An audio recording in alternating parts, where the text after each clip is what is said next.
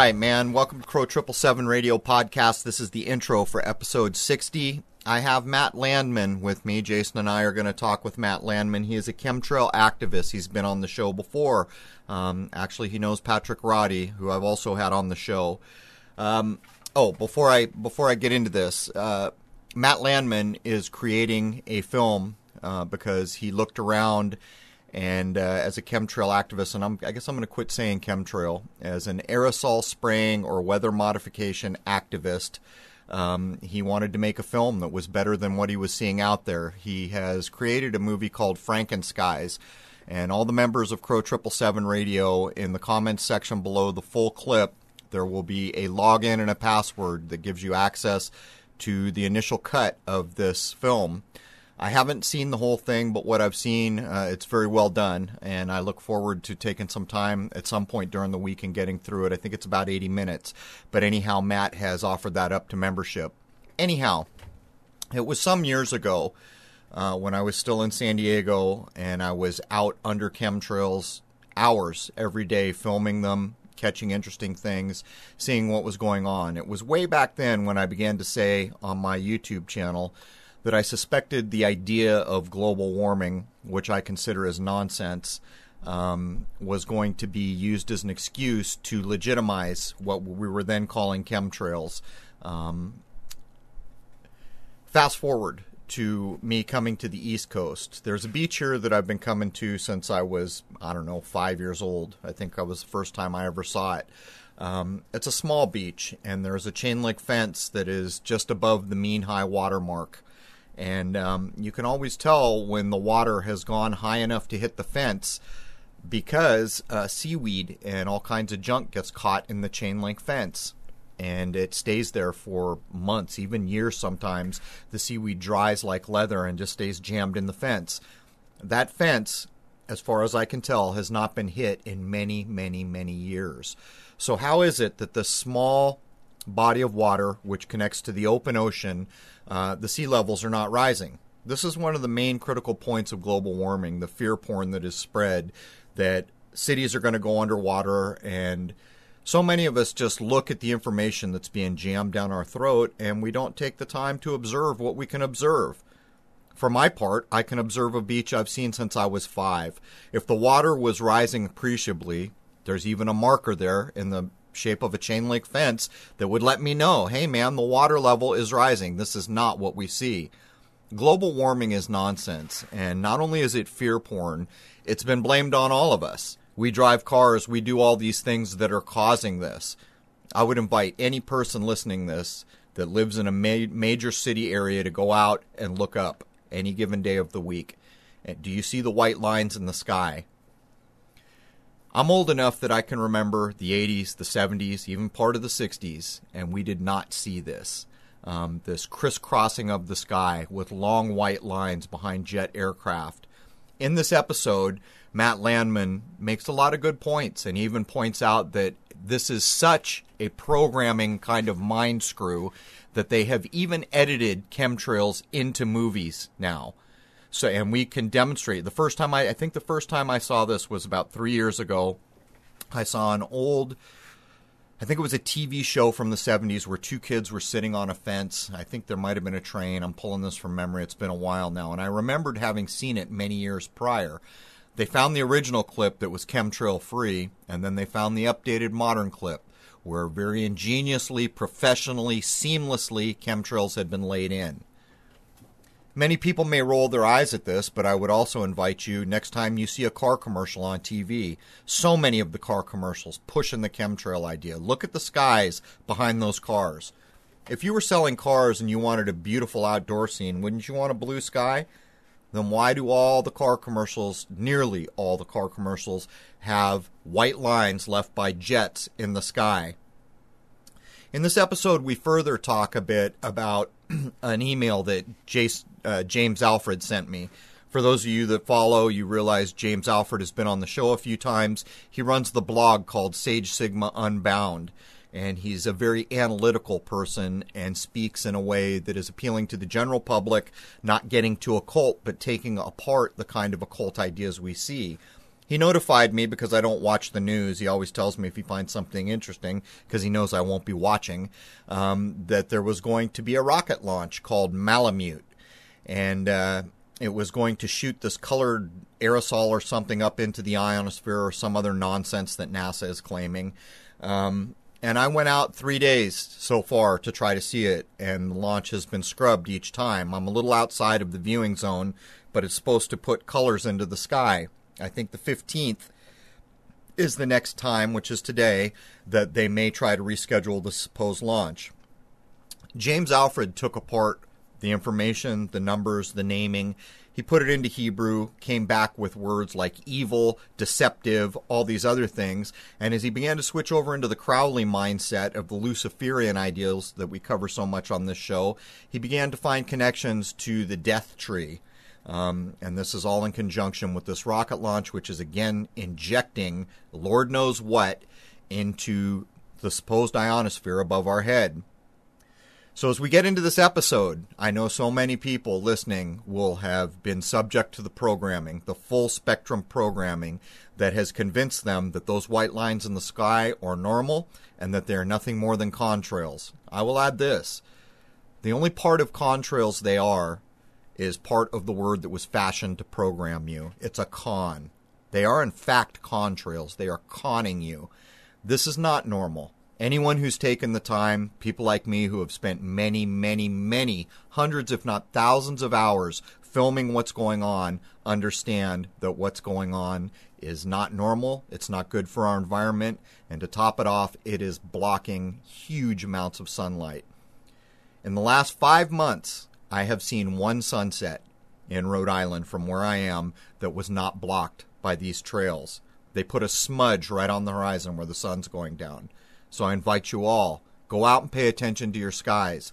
Go out and see if you can see a sunrise or a sunset. I talk to so many people in metro areas that claim it has been years since they have seen an unobscured sunrise or sunset. Where I am here, so many people come and they say, Why aren't you filming anymore? Well, besides the fact we have a winter here, the weather here has been crazy. We've had rain and overcast all the way up till this week, where we got into the 90s finally. And with one exception, every blue day we've had, the white lines show up in the sky. And what this does is if the moon happens to be in the proper position for me to film it, it makes it nearly impossible for me to be able to focus. So there's no way I'm going to drag out all the equipment, sit there for many hours to get subpar video, which probably won't mean much. Again, today, I went out this morning to get some milk, and guess what? Blue skies with white lines from the east to the west across the ecliptic, the path of the sun. So there it is, man. We're going to talk a lot about what Matt and the activist community suspects the chemtrails are doing, and a lot of it has to do with blocking the sun, and a lot of it has to do with the nonsense global warming agenda. So anyhow, let's jump in. And again, members, when you log into Crow Triple Seven Radio, the top comment there will give you access to the movie called Frankenskies, of which Matt Landman has been the author, director, and basically of the one man show that put it together. So there it is, man. Cheers.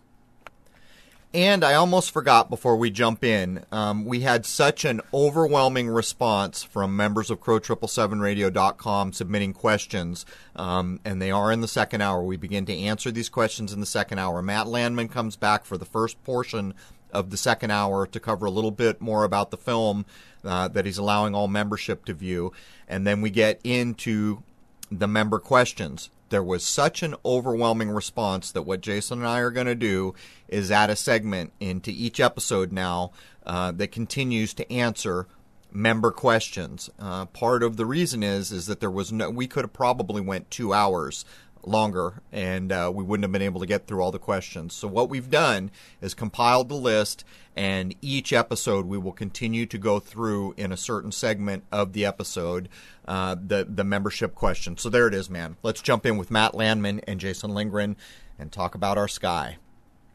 All right, man. Welcome to Crow Triple Seven Radio Podcast. This is episode sixty. Uh, I have with me today Matt Landman, who you may remember was a previous guest on this show. He is a chemtrail activist, and he has created a new movie called Frankenskies. And incidentally, Matt has said he will provide a free sneak preview to all membership of Crow777Radio.com with a login and everything. Uh, I have seen major portions of the sneak preview. I'm looking forward to seeing the whole thing. It's quite well done. Um, and in it, you will notice that a previous guest named Patrick Roddy is also uh, in the film in places. I didn't realize that Matt and Patrick knew each other. Maybe we'll talk about that a little bit later.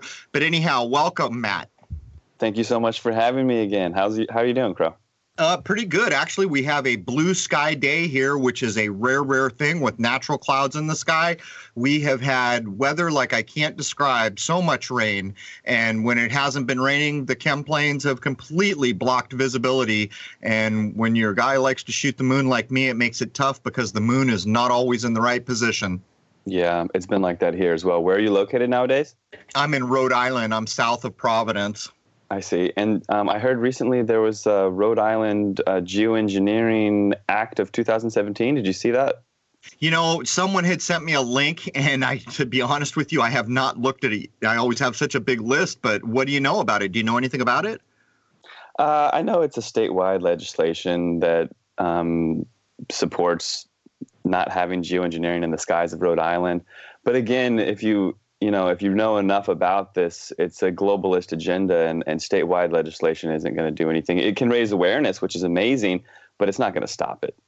Right. Rhode Island is a very strange state because it often opts out of things that all the other states are doing. But before we get in any further, let's get Jason in here. Welcome, Jason. How are things down in Baton Rouge? Ah, it's a beautiful day today. Hello, fellows. All right. Well, I'll tell you what. There's three of us here today. I'll try to keep uh, concise so that we have a nice flow in the uh, in the show here. Uh, we are going to be addressing chemtrails, but from a different point of view than you might typically hear from me, because Matt Landman is big into activism, and as so many people realize who listen to this podcast, I don't really join groups, so it's actually quite informative for me to catch up with people like Matt to see what's actually going on out in the world because I pretty much keep to myself. But anyhow, Jason, I'll just throw it straight to you if you want to get the ball rolling down the court here. Well, Matt and I are very familiar with each other, but uh, for anyone who doesn't know who he is, why don't we just do a quick recap? Matt Landman, who are you? Hi. Yeah, who am I? Um, well, I'm an activist filmmaker. I grew up in the Washington, D.C. suburb in the East Coast of the States. I'm now living in Vancouver, BC, where they're where they have weaponized the ionosphere. It's it's a daily onslaught here. Unfortunately, it wasn't like this two years ago, and um, the past two to three years, I've completely devoted my day to day life to exposing solar geoengineering, to waking people up to chemtrails. I've hosted two global chemtrail summits and about a dozen small town like meetings on the West Coast. And now I've got the film, documentary film Frankenskies under my belt that I'm doing a slow release of. And I look forward to everybody watching it. Fantastic. And why did you make this film? Well, the thing was is I I when I first started waking up to chemtrails, I watched what in the world are they spraying and why in the world are they spraying documentaries by Michael J. Murphy, and to to be frank, I knew I could do a better job, and that's really what got me going. Is I had this drive of making something professional that nobody could pick apart that could show the true history of the military industrial complex because people need to know how this all began that there's a history behind it and that there's so many different names involved including but not limited to Ted Gunderson former FBI chief of LA and Houston. There are so many people that are not being included in the the news that comes out and the documentaries that did exist and i wanted to you know expose it and bring it to the masses you know i want i, th- I wanted to make something that anybody could watch not just people in the truth community right it's it's something to wake people up not just to make friends in the truther community. You know what I mean? So I, have got to ask, Matt. Um, you know, back in the days when I was in San Diego and I was able to film a hell of a lot more than I am here, and I had my camera on chemtrails. Uh, every time I posted something, there was an equal number of people, if not more at times, coming in saying chemtrails were nonsense. Do you feel like after all this time, uh, so many people trying to point out what's going on in the skies above our head, do you feel like any progress is being made in terms of awareness or even in potentialities for having some effect on the overall program here? Well, it's a funny thing. So, so what happened in through my evolution of it all is I signed up for Google Alerts, and every single day I get an email telling me if the word chemtrails or if the word geoengineering has been dropped on the internet. And there was a big debunking last fall telling people globally that chemtrails weren't real. And I really thought I was up against, and I am up against, or we are up against a, a huge program with an unlimited budget, you know, full on military, full on military industrial complex. But what has happened recently is they have come out to legitimize and socially engineer an acceptance of it all. So now the powers that be are saying that we need solar radiation management, that we need solar geoengineering to block the sun to save us from global warming. So now my my my pitch, my dialogue while I'm doing this grassroots, it's it's changed a lot. So now uh, instead of trying to tell people that chemtrails are real, I can point them to recent headlines and say, hey, there's this plan of solar geoengineering to block out the sun to save us from global warming. And you know what happens when I say block out the sun? People who have been socially engineered, they say, oh, you mean like the Matrix?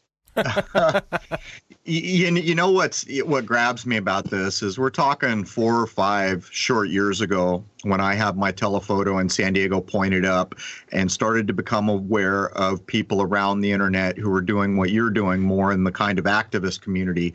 But at the time, I was writing articles and I did what you did. I put a Google alert, and what I noticed was um, it did not seem to wash the returns I were getting, and they seemed manipulative to me. And whenever I tried to write an article using the words chemtrail, um, I had a hell of a time getting past editors to get anything out, and I made zero money on any of those articles.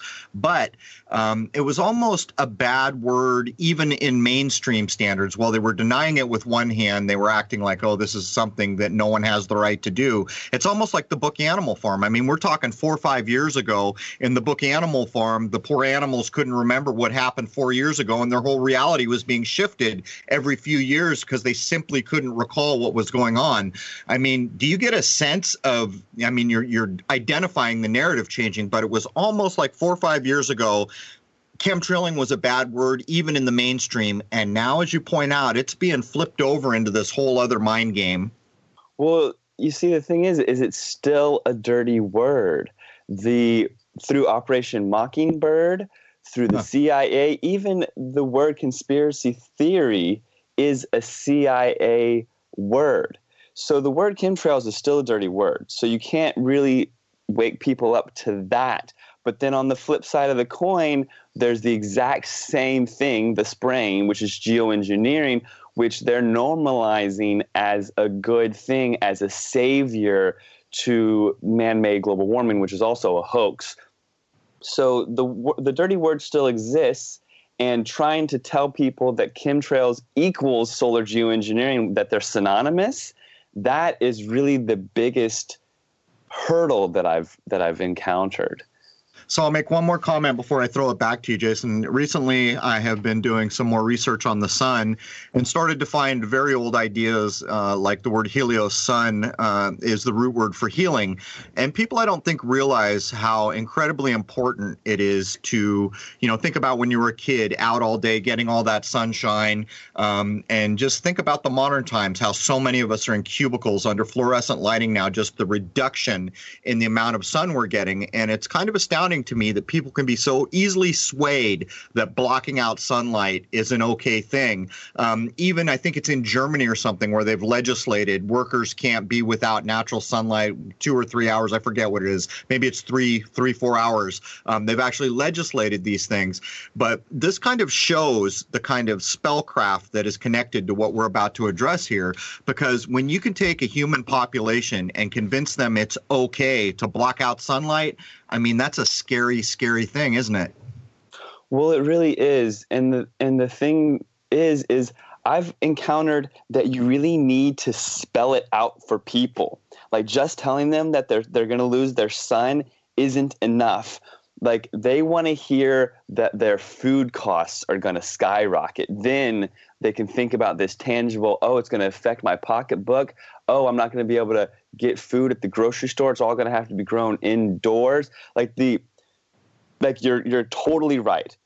They are okay with the sun being blocked out because the global warming hoax and the guilt trip because of course it's their fault because of the cars that they're driving, right? The guilt trip has been put on so full forced that they feel like something needs to be done. They are afraid of being underwater. Even the movie Waterworld was a part of the social engineering. I mean, I know that you know about how everything is part of the social engineering from the music to the politics to the filmmaking to, to everything. But if you go back, I can't believe that they, even with The Matrix and Waterworld and all these movies, people have been pre programmed and conditioned to fear. It all starts with this fear. The fear mongering is so full forced that people are okay with losing their blue skies and they don't really realize the consequences. And yeah, the vitamin D, if you research vitamin D, it's a building block for everything your immune system, every building block in your body needs the vitamin D to get going. Absolutely. Now, let's talk about the whole chemtrails being a dirty word thing we definitely have a double edged sword being wielded against us here. On one side, it's definitely made out to be crazy conspiracy theory, right, Matt? Well, yeah, they, they control the dialectic. They can, I mean, they, they control the dialogue. They control both sides of the argument. And I've realized recently they even control the word contrail. Okay. The word contrail was created by them as well. It's a con. Right. And then the word chemtrail they created it. And so when you're in that conversation, you're already in their framed conversation. They control both sides of the thought. Okay. And see, what I've realized is when you see what you think is a contrail, a plane going by with a very short trail, 99%, I think it's actually 100% of the time, but I'm going to say 99% of the time, that's a barium release they're releasing barium. Barium doesn't leave that long of a trail. So what you'll see is a long trail, and then immediately thereafter, or just before, you'll have a primer rocket. They have barium patented, barium release rockets. These shorter lines are different chemicals being released. But you're over there, or not you, but people thinking that it's a contrail, they're still falling into this frame debate and they don't even realize that they're being conned. Right. Yeah, it's crazy the spellcraft and and the full spectrum program. But I've got to ask Matt. You know, I've been away from kind of being even able to film this for so long because we're just so slow getting out of winter here. It's just now happening. Um, I'm already thinking about what I'm going to title this episode, and just in the short conversation we've had so far, I'm reasonably sure I don't want to use the word chemtrail. Um, I mean, what what would you recommend when we're titling uh, information like this that we want to get out to people? Oh wow. Well, people's people's minds have been so twisted that I hate to say it, but global warming. Global warming is the word that they click on because their fear is so programmed that they want a solution to global warming. And I, let me just say really quick back to the contrail thing.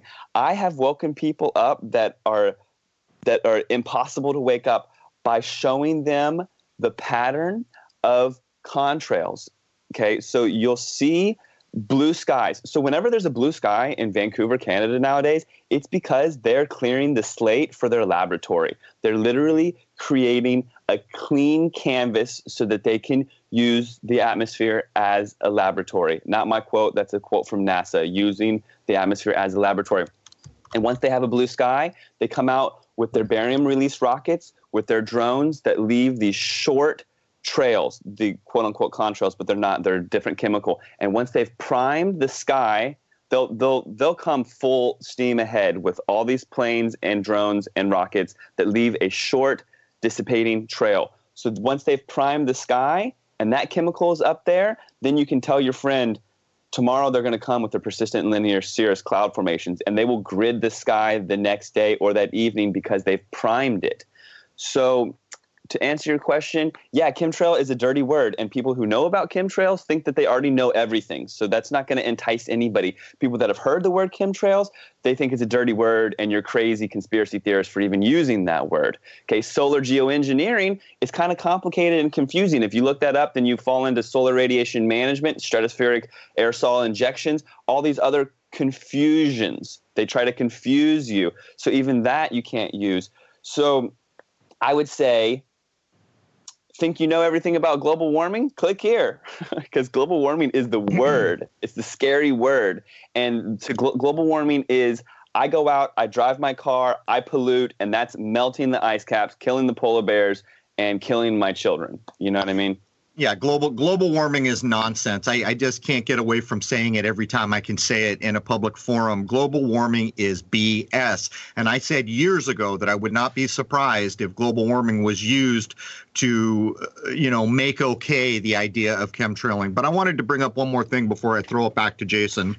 James Alfred, who's been on the show quite a number of times and is quite a researcher in his own right uh, into taking occult things and making them more palatable for the mainstream people to read and understand, had pinged me saying that NASA was going to do a launch um, that was going to be visible from, I think, New York down to uh, Virginia or something like that, North Carolina, I don't remember. Um, but he took apart the name of what they were doing. I don't know if you guys have heard about this, but I'm just bringing it up. I went out to try to shoot it three days in a row. They scrubbed the launch. I assume it went off last night. I haven't checked yet, but the name of the launch was like the word Malamute, I assume it relates to the word Malamute, um, but Malemute, spelled Malemute, M A L E. Um, and uh, James Alfred took it apart and he began to find the Hebrew meanings to the word. And then he went over to the Crowley side of things, which we always look at because we know what's going on with some of these folks. And he came up with the tree of death and all these other things. And, and the excuse, I believe, for the launch, and I haven't looked at this in depth yet, was the idea that they were doing something with the ionosphere for a study. And I just wanted to ask real quick, Matt, did you hear anything about this? Yes, I did. And this is part of their CARE. C A R E. It's part of NASA's CARE program, the Charged Aerosol Release Experiment, where they make noctilucent clouds.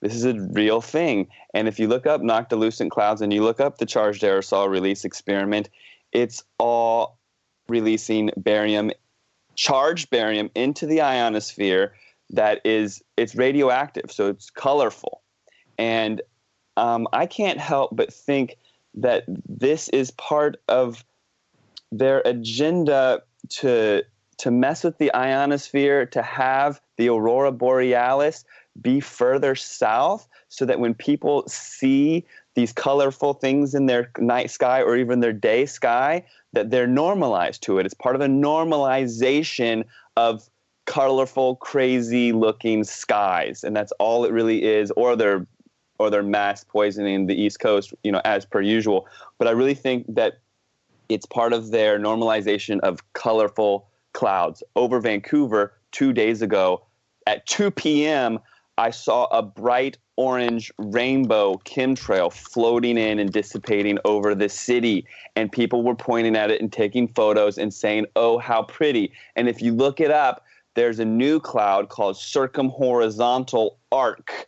And circum circumhorizontal arc, th- again, they just want to confuse you. That's the thing. They give you a big word so that you feel really smart. When your conspiracy theorist buddy comes to you and says, "Look, they're spraying you with chemtrails," and you get to say, "Oh no, that's the circumhorizontal arc cloud. It's actually one of the new clouds that they put in the cloud atlas." So so ultimately it's a it's a conditioning i think i think it's just trying to normalize it and have people taking pictures of it and saying nasa cares c-a-r-e so I'm gonna I've got to add what James Alfred sent me. For everyone listening, you may remember James Alfred. He ro- he runs Sage Sigma Unbound, the blog. Um, there's a lot of good information there. He's one of the most analytical thinkers I've ever run across. Um, but I just want to reference the email he sent me about this. We're calling it the Malamute launch. Um, he converted the word to Hebrew and then back to English, and what he came up with was evil, vicious, wicked, sinister as the meanings behind the naming of this mission. Then he ran it through Gematria, coming up with 616 and s- jumped over to Crowley. Um, he started to relate it to the number of the Qliphoth of Pisces, um, and he thinks it's probably representative of the, of the tree of death, the color violet, the connection between dispersing ra- ravens and Lilith, and the 29th pathway in the Qliphoth. Um, this goes on and on and on. So we're talking about death trees, evil, vicious, wicked, sinister, all this stuff. Um, for everyone listening, James Alfred is going to send me when this research is tightened up a little bit. These are just first reactions between emails between the two of us. Uh, he's going to send me uh, his upcoming blog. I'm going to read through it. We're going to talk about it, and he's going to post. But anyhow, sorry, Jason, back over to you. Well, you kind of, guys kind of got into the other half of what I was getting into earlier about it being a double edged sword. The other edge of the sword, of course, is how they're normalizing all this. And they're doing it in subtle ways through, through social engineering and media and all that, even to the point that uh, I've discussed with Matt how they're going back into old films and adding chemtrail lines into things so that it looks normal, especially to people who are younger and don't actually know any better. They're, they're trying to normalize this whole affair. So, Matt, if you if you uh, have some some good things you want to point out about that, how they're trying to, on one hand, say that chemtrails is a bunch of nonsense conspiracy theory, and then on the other hand, trying to normalize the concept of geoengineering. Well, they normalize it through, like you said, going back and editing old films. They've even when they digitized the film Jaws, they put in the persistent linear cirrus cloud formation, the contrails, the, the chemtrails but especially nowadays in the children's films, they put HAARP clouds, digitized clouds with the frequencies pulsing through it. They put them in video games, they put them in advertisements, they put it in children's films. And going back to how they it's it's evil. It is pure evil and the darker that this planet, this realm, the darker that Earth gets, the more that they bring their satanic agenda to the forefront and put it in your face so that we can co create it, so that we can accept it, so that we can be conditioned to it. Even with the activists, they play these kind of games. It's this it's this ebb and flow, these games that they play.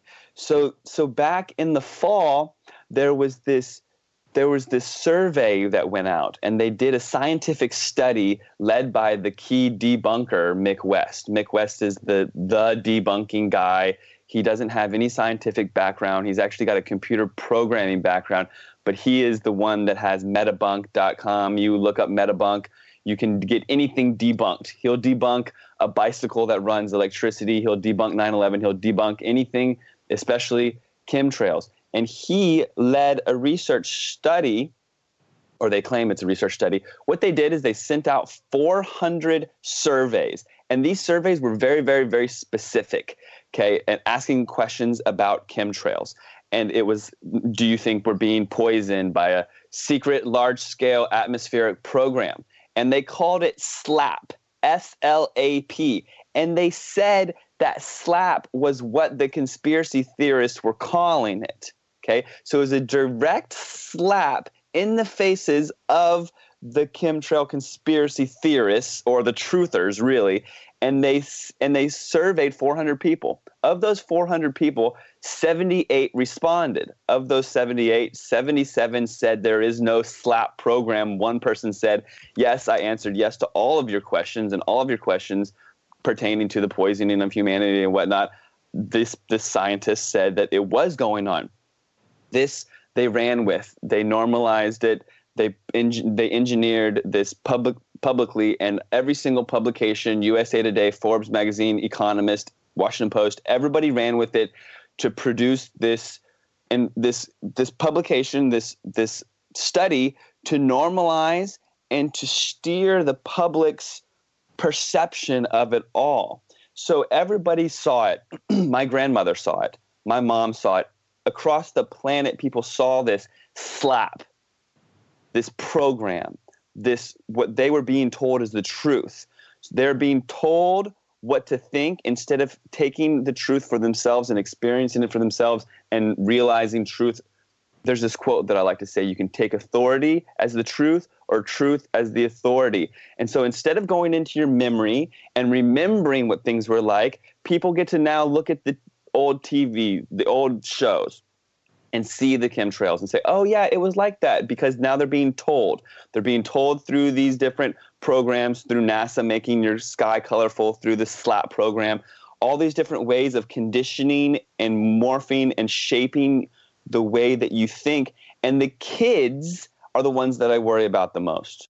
Yeah, I, I can definitely agree with that. Now, you mentioned earlier the films What in the World Are They Spraying and Why in the World Are They Spraying, which I've seen both of them, and I've seen yours. And yours is fantastic. Do you feel that um, this is going to have a, a, huge impact on the activist community? Like, how do you? I know there were some problems with the, the gentleman who made those first two films, and if you want to mention a bit about that, that's awesome. But what impact do you think your film's going to have in comparison to those first two films that have already been out for a few years? Well, I'm keeping my fingers crossed, but I plan to alter the course of humanity with my film. I know that's a that's a tough um, thing to do, but w- ideally, I get it in front of as many people as possible, and I change the way that people think. You know, I want people to be able to completely wake up. I liken it to my generation and or our generation waking up to 9/11. Now, once woken up to 9/11, I realized that there is actual evil on earth and that maybe vaccines could be bad and hold on, what is GMO? And wait a second, they're spraying us or, you know, they're modifying the ionosphere, they're weaponizing the ionosphere and then MK Ultra and everything kind of opened up and blossomed for me because I woke up to 9/11. Now the youth it's not very easy to wake them up to 9/11 because it's so old and they've already got a preconceived framework in their brains. But and and they didn't see they didn't they weren't in New York they weren't awake that day you know they weren't watching TV that day they weren't affected by 9/11 so when you try to talk to them about it it's so long ago. Try to talk to an 18 year old about 9/11 it's just not really happening okay? But they can see the lines in the sky and if you can wake them up to chemtrails you can wake them up to anything. So, yes, I plan on it being way bigger than those other two movies. And unfortunately, it seems like the maker of those movies, Michael J. Murphy, it seems like that he is and was controlled opposition.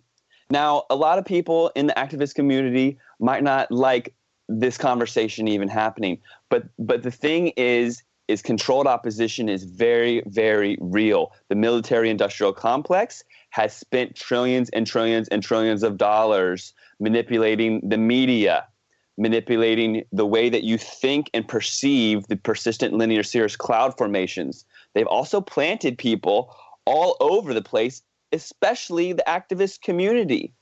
Operation Mockingbird is still in full force. They create media, they create activists, okay? And there's not a single city in the west coast of the United States that has not been targeted to to convince the populace that chemtrails is a dirty, dirty word. I met people in Portland, Oregon, who encountered people on the streets telling them about chemtrails. So they already have their framework in their head set up. You say the word chemtrails, and they think back to five years ago they met a guy on the street. He had this big banner showing you the persistent linear cirrus cloud formations. He also looked homeless and sounded crazy. And he was giving you these flyers saying you're getting sprayed like a bug, you're getting sprayed with poison. And that is only a very, very small percentage of it. I don't want to even go around telling people that they're being sprayed with poison because what it is, is they're trying to block out your source. They're trying to block out the sun. That is the full agenda. But when you say the word chemtrails, they have this preconceived notion. Someone has talked to them before and told them that they're being sprayed with poison every day.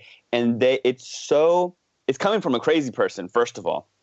And it's so big and extreme that they that they then eventually encounter solar geoengineering. We're going to go up with balloons and planes and with harmless sulfuric acid or maybe some aluminum. We're going to slowly block out your sun to save you. What sounds better? Chemtrails from a homeless person that works for the CIA who has smeared poop all over themselves, shaking you and saying, You're going to die, chemtrails, or someone who the government says, trust us, this is a scientist, solar geoengineering is going to save you. It's the exact same thing, but they have framed your perception. So for me, yeah, okay, for one, for one, I'm not to like Michael J. Murphy ended up he had a third film that he was supposed to come out with an unconventional shade of gray. He raised $35,000. He got up in a plane. Okay, now I want to talk about this. Okay, so I'm a normal person. And when I first came across chemtrails, I said, you know what? Someone needs to go up in a plane and they can go up and, and capture some of this chemtrail dust firsthand and then get it sampled, right? And once they sample it, what they'll do is take it to a lab and see exactly what is in it. I do grassroots activism all the time. I don't leave the house without a stack of flyers. I'm either promoting my next event, or I'm promoting the film, or I'm passing out a flyer that says, This is weather warfare, this is solar geoengineering, this is solar radiation management, this is stratospheric aerosol injections, research chemtrails. Look up my website, actualactivist.com, right? But the thing is, okay, so a lot of people, they came across this and they say it to me on the streets. They go, You know what you should do? You should get a plane. You should go up in a plane and test these chemtrails firsthand, and then we'll see what's really in those chemicals. We'll see if it's really just water vapor, right? Well, Michael J. Murphy, he did exactly that. He filled the void. He did what you were thinking. Okay, so not only is he the space filler, so you don't get in a plane and go up there, but he also did what you were thinking. So he's now your hero, and you get to sit on your couch and go, "I had that idea." Oh, he's so he's as smart as I am, right? Well, guess what? The CIA, the military industrial complex, they're pretty smart and they have done brain mapping and analyzed the way that we think. Okay. And I mean, and if you listen to Crow's show, and you obviously do if you're listening to this one, Crow is so smart and, and knows about this. They have they have psychoanalyzed you to a T, how you're going to act for your entire life. And they are trying to frame your your dialogue, your comprehension of everything. And this man, he raised $35,000. He went up in a plane and got a chemtrail sample. And then all of a sudden, he couldn't come out with his movie because he lost his mind and he was crazy. And some people say he has a meth problem. Either way, the money disappeared and the film never came out. Okay? The first two movies, I believe, were purposefully not very good. So if you were not awake and trying to watch it, you could find these reasons to debunk this film. It didn't talk about Ted Gunderson, the former FBI chief. Why would it not? It didn't talk about a lot of things that it needed to, and it had a lot of errors in it that it didn't need to have. So what I'm getting at is, you see where I'm going, is yes, my movie is it's the best chemtrail film out there. And I hope and pray that it's going to alter the way that people think about this and start the conversation that needed to have been taking place over the past couple decades. But really, it needs to bring truth forward to everyone to see the truth for themselves, right? And and that old movie didn't do it. And and ultimately, the people who believed in him and gave him money, and and now you know he's a crazy person, and and that's just so that you lose faith in the activist community. Well, I, would like to add here. You know, it's my intention that on the under the membership login of the full show on my website, I'm going to put a link to your film and a login for the membership. Um, I would suggest, Matt, that it'll be a pretty telling thing because a few hundred people minimally uh, will watch it and we'll be able to see what the comments are. And clearly, there's probably almost certainly controlled opposition that have joined my website. I see comments all the time that make me suspect that. And, you know, let's face it, for a few bucks, anyone can monitor what's going on there. But uh, the point I would make is most of the community um, is if they take the time to comment, you can tell if they're into what they're writing about. But I would further point out my demographic is the heaviest around 35 to 45 peters off on either side, but I've started to pick up a lot more young people. And believe me, I'm with you there. Um, what the young people are into and what they're doing is so critical because of the gaming onslaught, the coming virtual reality, all the things that are going to track the young generation off into this animal farm esque existence while the entirety of reality is kind of shifted through full spectrum programming. My point here is you're going to have a broad audience from 18 all the way up to 75 so it will be a very interesting thing uh, to put that clip up there and just see what people's reaction are because I think I saw about probably a third of it I've had a chance to get through so far. And I have to agree that it's much more thorough and covers many things that I wasn't even really aware of and haven't even really had time to think of yet. So, anyhow, there's that to, to consider. But, anyhow, let me chuck it back over to Jason. So, Matt, I have seen the film, as I said, and it is really, really, really well done. You, have just got fact after fact after fact, and you did it in a historical timeline way also, so that you can show the buildup of how things kind of started with all of this and worked their way up. Now, how long did it did this take to put together? How much research did you do? You know, all these things. I I, I want to actually do a film myself, so you know, let's hear all, all about your production and uh, the editing and all that good stuff. It took two years. And the thing about filmmaking is you start off on one, you start off thinking it's going to be one thing and you start pushing forward. And then one of my film professors, they, they always said, you have to learn to kill your darlings. And killing my darlings is exactly what I did. I had countless interviews that I could not include because it just didn't flow. I had activist Patrick Roddy.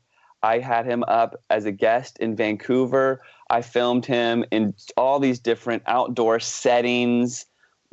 Luckily, we didn't get a full on grid pattern then because it was a couple years ago. Had he come up in 2017, it would be easy to get a full fledged aerosol attack because we get it almost every day up here nowadays because they've learned how to weaponize the ionosphere and they the jet stream pattern they're hold they they put the storms in a holding pattern up here over Vancouver Island and Vancouver. So there, there's a full fledged manipulation up here. And I think that the global agenda is full steam now. So, but yeah, so I interviewed Patrick Roddy. I have all these clips that I did not include.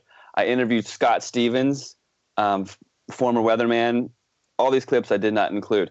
The movie ultimately did not end up with a narration and i am so thankful for that because that was one of the biggest struggles is i didn't want to be the narrator of the film. I didn't even want to be in the film but i ended up i ended up in the movie for sure. Um, because at the second global chemtrail summit I, I gave a speech that i was really proud of um, pretty inspiring so i ended up plugging some of that in at the end but but yeah, like making a documentary about this and not walking the viewer through it with a narration, that was a big goal of mine, and I was really happy that I was unable that I was that I didn't do that. You know, because narrations are cheesy, and I didn't want the thing to be all about me. At the beginning, it was at the beginning when I first started making the movie. It was my name is Matt. I woke up to chemtrails when I was on a farm, and then I saw, and then I, and then I, and then I, you know, and and at that point, the film was on a scale from one to ten. It was like a three. Now it's a nine, you know, and ultimately, I'm it's the director's cut right now. Once I'm completely, completely refined it and and and sharpen all the edges, it'll be a 10. I'm really, really, really proud of it. I'm really proud that I was able to find the clips to make it encompass the history of it all. Because people need to know that weather modification, that experimenting with the clouds has been going on for a long, long time. When you try to wake someone up to this, it's such a big conspiracy that it's easy for them to have the cognitive dissonance because they don't know anything about it. The government is controlling what? The weather. They're doing what? They're weaponizing the ionosphere. I don't think that that is possible, Matt. That is such a big program that they wouldn't do that to us. Awesome. Well, so what are your plans for the film now? Now that you're uh, about to have the full release, what's actually what, what you have in mind to do? Well, my first plan was to slowly release it and to go on radio shows and then to plug it into different film festivals and to win a film film festival and to keep going around city to city selling the DVDs and all that. But that's not going to get it out to the to the masses as fast as it needs to happen. Oh yeah, and and also I had no idea how much the film was going to evolve because I didn't know that they were going to come out with 12 new cloud names, that they were going to announce that they need to block out the sun, that the Trump administration and the Obama administration as they left signed off on solar geoengineering and that this big normalization campaign was going to come out. I thought the film was going to be about was going to be me trying to convince people, "Hey, chemtrails are real." Not guess what? They're normalizing chemtrails, and this is solar geoengineering, and they're going to block out your sun, like in the Matrix. You know, like the whole the whole story shifted while I was making the movie. But yeah, I'm going to plug it around as much as I possibly can, and then I'm going to put it up for everybody to see in the in the near future. So, Matt, let me jump in here and shift gears a little bit. Um, I, I, think what I've derived from most of what you said is that the main root thing we're dealing with here is having sunlight blocked out, solar radiation blocked out. Probably the excuse, the false excuse of global warming will help that agenda.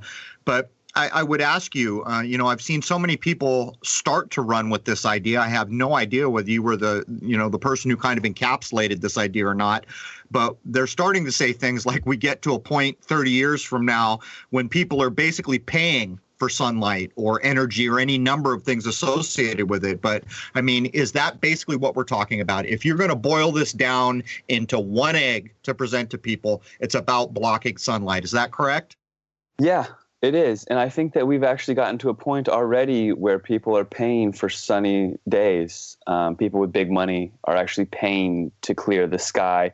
If you go online, you can pay to have a clear day on your wedding day. It might cost you a couple hundred grand, but ultimately that's the environment that we're going to be living in in the future is is yeah, no sun and the people that have the money, they can pay to have a clear sky. But the thing is, and I'll keep this really short, is if you can control the weather, you can make money off of it. There's a there's a market, there's a futures market where where weather as a commodity is traded. So the people that are in control, they're people making money off of it. They're going to be in charge of the sunlight. Well, I, will paint a picture for people here. Last year, when when we were waiting for things to warm up, and I was really hoping to get more telescopes time in the spring, um, we didn't see what even felt like spring till near April. This year, we're all the way into June, and it has been raining almost nonstop, uh, cracking up supposedly one of the five rainiest springs on record. And what we see here is on a blue sky day. When I was out earlier, it is a blue sky day with seemingly natural clouds. I didn't see any chemtrails, which is a rare thing. But what tends to happen is I get all excited. I think, okay, I could go out and film the moon if it's in the right spot for me to do so. And every single night, what happens is near the end of the evening, if they have not been spraying all day, which they usually do if the sky is blue, they begin to hit the ecliptic or the path of the sun I think I have seen a sunset once since I've been here. Once. What they are doing is making this big blotted out area of the sky where the sun is going down, which brings up my next question. And I don't know how on this topic you're going to be. If you want to pass on it, you can. A lot of people have been filming the sun and they think there's something funky going on there. There's these ideas that there's technology associated with it, there's ideas that there's other bodies, there's all these ideas because of the bizarre footage that's been collected around the world. But what I can say is, I absolutely started telling people something like three years ago the next big discovery will be with the sun, and they are intentionally blocking the rise in the set almost everywhere. Um, do you have any response to these ideas?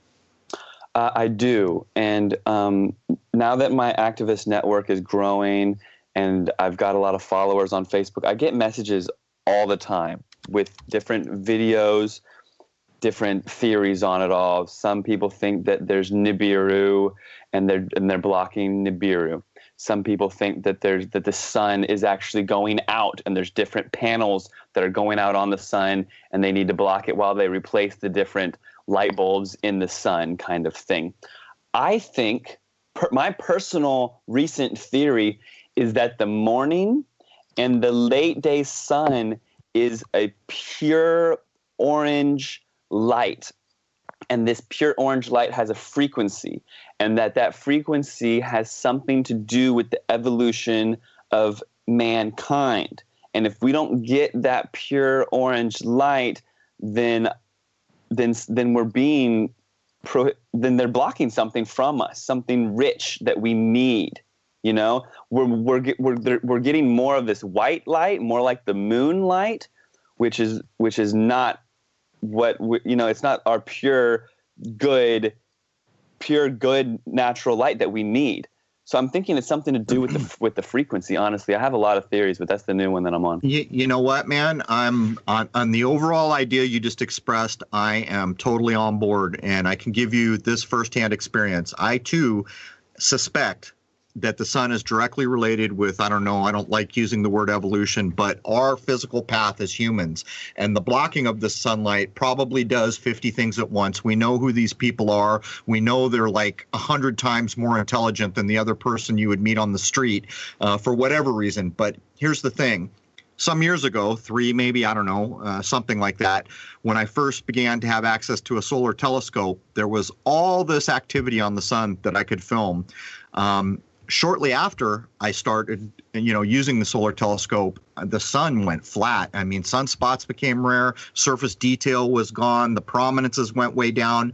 I think two weeks ago, I filmed the sun, didn't post it because it's simply just a red disk with, I think there was one tiny prominence you could detect. There were no sunspots. There was no surface detail. There was nothing I could do with the system I have to bring up anything of interest other than posting basically a red circle. And what they have told us is that the sun is on an 11 year cycle. There's your 11. I've told people so often that in my view, whenever you see the number 11 encoded in mainstream information that hits a million minds, you're looking at the casting of a spell. But anyhow, we're told the sun is on 11 year cycle and that we're at the solar low. As a matter of fact, if I remember correctly, and I'm pulling this off the top of my head, I think we're beyond that supposed 11 year solar minimum, but yet it is still what we see. I just want to point out before I kick it back over to Jason that I think you're absolutely spot on in the idea that there is something to research in the way of the sun having a direct bearing on the path of human beings as we move forward, almost like we're being purposely retarded, not just by food, not just by water and the things they put in water, but the literal blocking of sunlight. Anyhow, Jason, go ahead and grab it. Now, Matt, I'm very curious about something you said a little while ago, and that's about how the uh, chemtrail activist community has gotten really big and you're in contact with tons of people. What kind of interference are you seeing on your end for example, uh, what would you call them? Like like trolls or people trying to directly interfere with your work. Let's put it that way. Well, of course I get, or not of course, but I do get trolls all the time. Um, I don't give them any attention. I just block and move on. One thing that I have encountered, which is really, I hate to say the word discouraging because I'm never going to be discouraged, but it is it is something. Is um, I was assigned an algorithm where certain things don't show up to certain people. What I feel like that the social media and the internet altogether has done is they've assigned people into certain categories. So, for instance, I'll be ABCD2 and you'll be ABCD3, right? But then some other, some common random person off the street, they'll be 2964, you know? So you and I are in the same kind of grouping. And so, because we're in the same grouping, we're awake and aware and we know about these things chemtrails, vaccines, yeah, yeah, yeah, yeah, yeah. So they're trying to contain a fire of awakening, is, is how I see it. So if I post something about vaccine awareness or chemtrails, you know, you'll see it. And other people that are already awake, they'll see it. So it's to, to try to convince us that we're not being scrutinized, filtered, or censored, right? But it's obvious to me because only these certain people see it. I've I've done experiments where someone new, they go onto my Facebook, they follow me, they click see first, and I post certain things and it just doesn't show up to them. They go onto my timeline, it's not visible to them. There was a point, so I started really promoting the second Global Chemtrail Summit in Portland, which was on May 7th. So, about a month before in April, I started full steam promoting this event, and all of a sudden, certain posts of mine were showing up completely blank, but only to some people. It would get up to about 20 likes.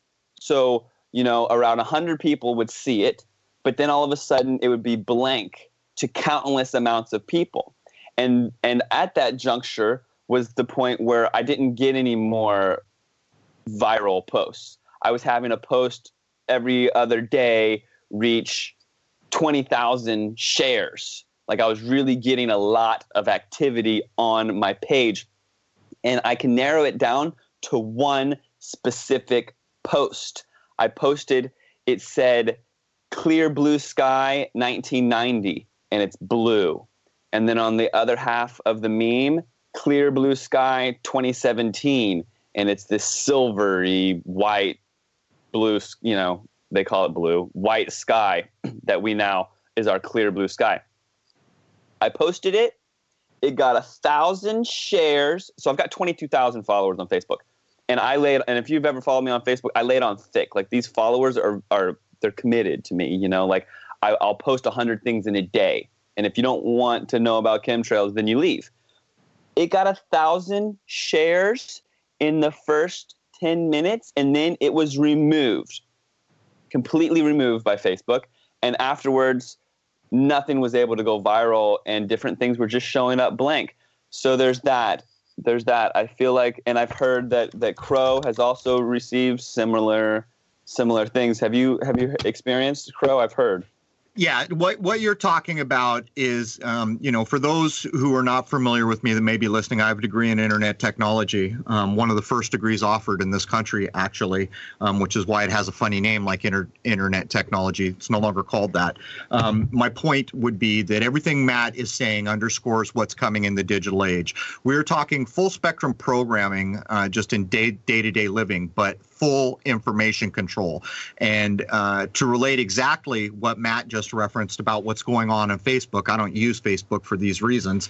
Um, as an example, on the last episode, I had, I think, seven or eight people contact me telling me they put the actual URL of my podcast website, my private podcast website, into an Apple search tool and they wrote crow777radio.com and the Apple search tool returned to them, sorry, cannot find this, can't be found.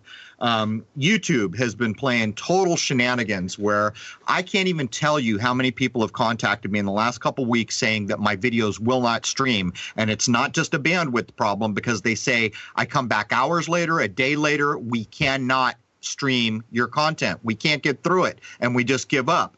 But what's more, is my channel on YouTube gained somewhere between, I don't know, eight to a thousand subs a month for a long time. Right now, I'm still growing. I gain a couple hundred subs, but I'm losing, according to YouTube, five to 800 a month, somewhere in the neighborhood of 30,000 on the life of the channel.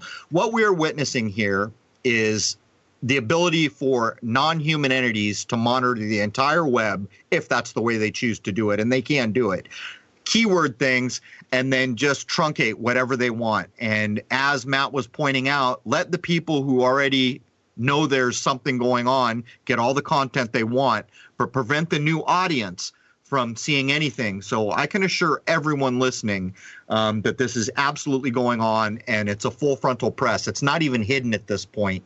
Um, but anyhow, Jason, we're real close to the top of the hour. Let's make a decision here. Um, we have viewer questions to get through. We could easily fill an hour with them. Do you want to have Matt back a little bit into the second hour? Uh, what, what do you think, Jason? Let's have Matt stick around a little bit if he's cool with it, and uh, we'll we'll talk about the release of the film, how he's going to do it, where he's going to do it, all that good stuff. All right, let's do this, Matt, if you're okay with it. Let's dedicate the first 15 or so minutes of the second hour to getting specifically into the film that you're going to allow my membership to view. Um, and then we'll switch over to viewer questions after that. Are you, are you cool with that? Sounds great. Thank you. All right, man. That brings the first hour of Crow Triple Seven Radio Podcast, episode 60, with uh, Matt Landman, chemtrail activist. I hope that's the right word. I know it's not. And Jason Lindgren. Uh, in the second hour, we're going to have Matt Landman back to preface the version of Frankenskies that he will provide to all membership of Crow Triple Seven Radio. Uh, again, I've seen about a third of it. It's very well done, and I look forward to getting through the whole thing. And then the rest of the portion, which will probably go long, um, I, I, know we're going to go over an hour. We're going to be getting through viewer questions that were submitted from crow777radio.com members. And these are very telling things because it tells what people who are trying to pay attention are thinking. Anyhow, hope to see you all over at crow777radio.com for the second hour plus of episode 60 with Matt Landman and viewer questions. Cheers.